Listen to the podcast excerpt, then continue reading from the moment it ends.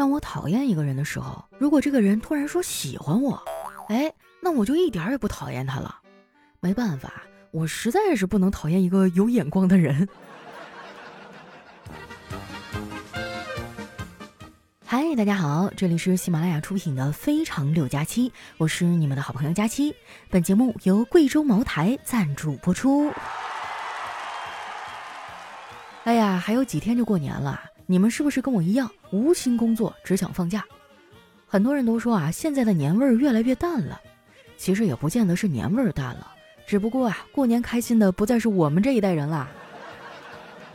你们发现没有啊？小时候的快乐呢，都是自己争取的，比如写完作业之后可以看会儿动画片儿，暑假的下午呢，在姥姥家的菜地里探险的时候，发现了一只好看的蝴蝶。和最好的朋友重归于好，一起去买漂亮的文具。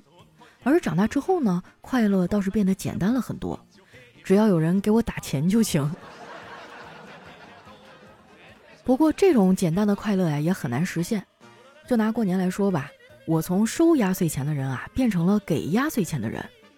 说到这个啊，有件事儿我一直不明白，为什么压岁钱要给那些两三岁啊还不会花钱的小朋友？而不是给我们这些二三十岁哈刚好会花钱又很缺钱的小宝贝儿呢？每年过年啊，我们家除了小孩之外，最开心的就属我爸了。老爷子爱喝酒啊，过年的时候呢，大家都会给他送点好酒。过年那几天啊，老头最爱干的事儿就是戴上老花镜，研究他收到那几瓶酒，一研究啊就是一下午。我去年年底还赚了点钱。今年过年了，准备给我爸买两瓶茅台孝敬孝敬他。我爸知道之后啊，特别开心，跟我说啊，这是他人生中第一次收到茅台。酒还没到呢，这老头就已经开始研究起茅台的文化了，每天啊给我分享各种文章。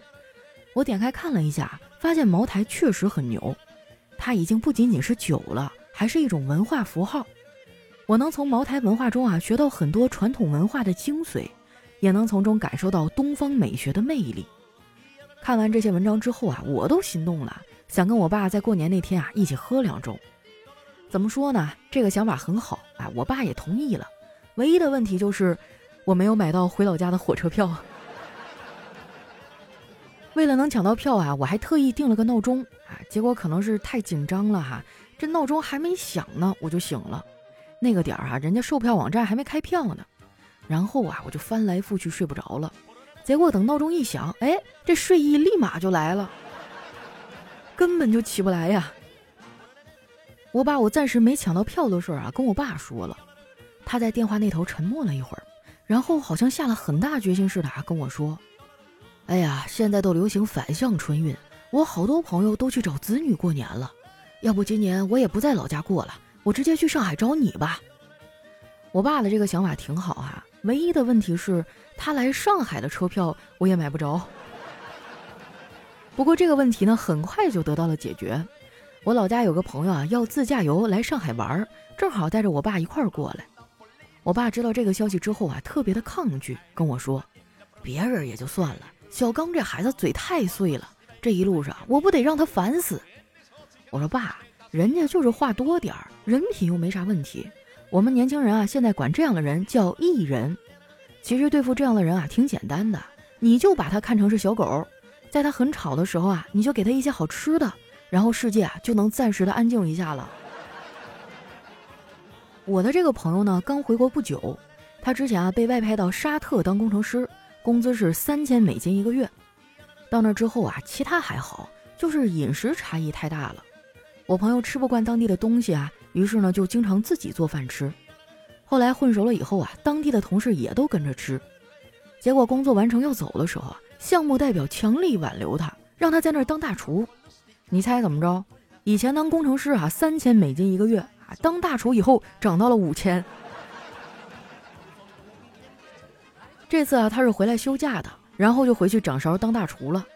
我们打算想办法说服他，让他留在上海过年，这样啊，年夜饭就有着落了。开始自驾之前啊，我朋友还特意找到我，让我给他搞点喜马拉雅的喜点和喜钻，说路上啊想听点付费节目打发时间。他这人哈真不会精打细算，这也不用花钱呀。二月三日起，在喜马拉雅上线茅台请你回家路上免费听的活动，搜索“茅台”两个字儿啊，就能看到。就是茅台啊，组建了一些喜马拉雅精品付费节目，邀请春节返乡的朋友们免费听，这样大家就不怕自驾回家的路上无聊了。除此之外，二月五日十点到十二点，茅台还联合喜马拉雅，在上海周边的方帽山服务区、北京周边的马驹桥服务区、广州周边的阳江服务区啊，举办线下快闪活动。到时候小伙伴们啊，参与朋友圈转发或者购买茅台产品，就可以抽春联、油卡、茅台文创等等奖品。路过这些地方的小伙伴啊，可以留意参与一下。到家之后呢，还可以打卡分享线上活动页，记录自己的团圆时刻。完成了线上活动的相关任务之后啊，就有机会参与抽奖，赢得贵州茅台的新春福利。哎呀，说到这儿，我自己都有点心动了哈。五号那天，我高低得去那方帽山服务区转一转。这一次长途跋涉呀，把我爸折腾够呛。到了上海就开始发烧，没办法呀，我只能带他去医院打点滴。最近生病的人还挺多的，医院人满为患，病人太多啊，护士不够用，好多实习护士啊也被派出来扎针了。给我爸输液那护士啊，就因为手生扎了好几下都没扎上。我爸无奈地说：“姑娘啊，你这是在这儿纳鞋底子呢。”我爸退烧之后啊，就开始跟我姑姑和我大爷视频通话，跟他们说啊自驾有多好玩啊，上海过年有多热闹，忽悠他们啊开车来上海过年。我大姑啊一开始不乐意，说去上海了没法打麻将啊，三缺一。我爸听完了说没事儿，不是还有我闺女吗？她不会玩，到时候咱仨一块儿赢她。你说这老头也太过分了啊，算计我都不背人了。我这辈子最后悔的事儿啊，就是学会了打麻将。自从去年过年哈学会了这个技能，我已经一年多没买新衣服了，都是给别人买，也不知道啊他们穿着合不合适。后来呀，我大姑他俩被我爸给说动了，这俩老年人执行力还挺强，第二天就开着车上路了。他们说啊要一路玩着过来，打算先去北京天安门看看升旗。老年人开车慢啊，我估摸着五号他们能到北京就不错了。正好五号那天，茅台联合喜马拉雅在北京周边的马驹桥服务区举办了线下快闪。我让老头老太太啊，到时候去那边打卡参与活动，没准就能抽到春联、油卡或者是茅台文创呢。我特别喜欢茅台的文创产品，哎，我觉得非常有意境。我让他们抽到奖品之后啊，都给我，作为交换呢。到时候过年了，我请他们来我家喝茅台。我爸打完点滴啊，说饿了，要吃我们家楼下小吃摊上的馄饨。我很喜欢那家小吃摊的口味啊，说起来那家店也算是个老店了，我经常去吃。老板见过我的每一任男朋友，可谓是铁打的老板，流水的男友啊。这次去之前啊，我还在微信跟老板搭话，问他是不是出摊了。那老板回我说，我出摊了，但是我要提醒你啊，你的前任和前前任各自带着一个女孩在我这吃饭，我建议你化全妆出场。哇，这是什么地狱级的修罗场啊！最后呢，我没有去那家店，而是带着我爸去了丸子家蹭饭。丸子挺开心的，准备了一大桌子菜，跟我说啊，这是他们家年夜饭的规格，搞得我也是受宠若惊啊。我爸有点过意不去，还给丸子包了一个大红包，说是给他的压岁钱。我以为丸子会推脱啊，说自己都这么大岁数了，不能要压岁钱。结果这家伙居然指了指自己的猫，然后说。那我就替孩子谢谢他爷爷了。说完啊，就把钱直接揣自己兜里了。吃完饭啊，丸子给我们拿了一些小吃和水果，还很严肃的再三提醒我们说，任何吃的喝的啊，都不要离开自己的视线，一旦离开了就不要了。我当时就觉得很奇怪，这又不是在酒吧啊，我们都多少年交情了，也不至于戒备到这种程度吧。所以呢，我就没当回事儿，直到我上完厕所回来。看见他的猫啊舔了我的水果，然后把爪子伸进我的水杯里洗了一个脚，我能怎么办呢？只能忍着了。谁让它是可爱的小猫咪呢？很多人都说啊，猫咪高冷，其实不是这样的。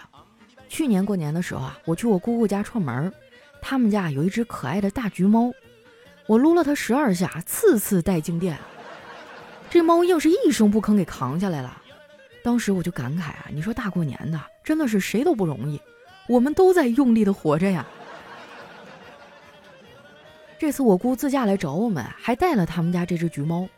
等他们到了，我要和这只大橘照个合照，到时候啊，和茅台请你回家路上免费听活动的社交海报一起发到听友圈，你们记得到时候给我点赞评论啊。我把这个想法呢跟我大姑说了一下，我大姑很开心的说：“哎呀，和我们家猫照合影特别好，能显得你很瘦。”我说大姑啊，你们家猫确实吃的有点太多了，我看它吃饭我都害怕。对呀。我第一次见一个猫这么能吃，你说是为啥呢？我说这个我还真查过啊。如果家养的猫很能吃，要么是它感觉安全，要么呢是它很信任你，要么呀就是它在学你。不得不说呀，猫猫狗狗有时候的学习能力啊比人都强，人类幼崽有时候真的啥都学不会。就拿我小侄子来说吧，每次教他做功课的时候，我都很崩溃。甚至有些成语啊，因此有了新的解释，比如“远交近攻”的意思就是，在孩子做作业的时候啊，离得远一点还能交流交流，离得近了想不攻击都难啊。这孩子最近放假了，天天在家看电视打游戏。我哥为了能让他赶紧写完作业，就想了个招儿，说过年那天啊，拿作业换压岁钱，写不完呢，压岁钱就先不给，啥时候写完了，啥时候发放。你还别说啊，这招还真好使。我前两天检查，已经写完一半了。只不过啊，孩子写的挺痛苦的。昨天他写着写着，突然就把窗户给打开了。就见他一边把作业放在窗口，一边说：“风啊，你自己看着办吧。”过年了，孩子们都放假了，你是否也体会这种被熊孩子的作业支配的恐惧呢？欢迎大家在评论区和我们一块儿分享啊！那今天的节目就先到这儿了。感谢贵州茅台对本节目的大力赞助，感谢茅台请你回家路上免费听的活动。二月五号路过上海周边的方帽山服务区、北京周边的马驹桥服务区、广州周边的阳江服务区的朋友啊，记得去线下快闪打卡，转发朋友圈或是购买茅台就可以抽奖。我看啊有油卡什么的，万一抽到了，咱路费还能省一点。希望大家都能运气爆棚。我是佳期，我们下期节目再见。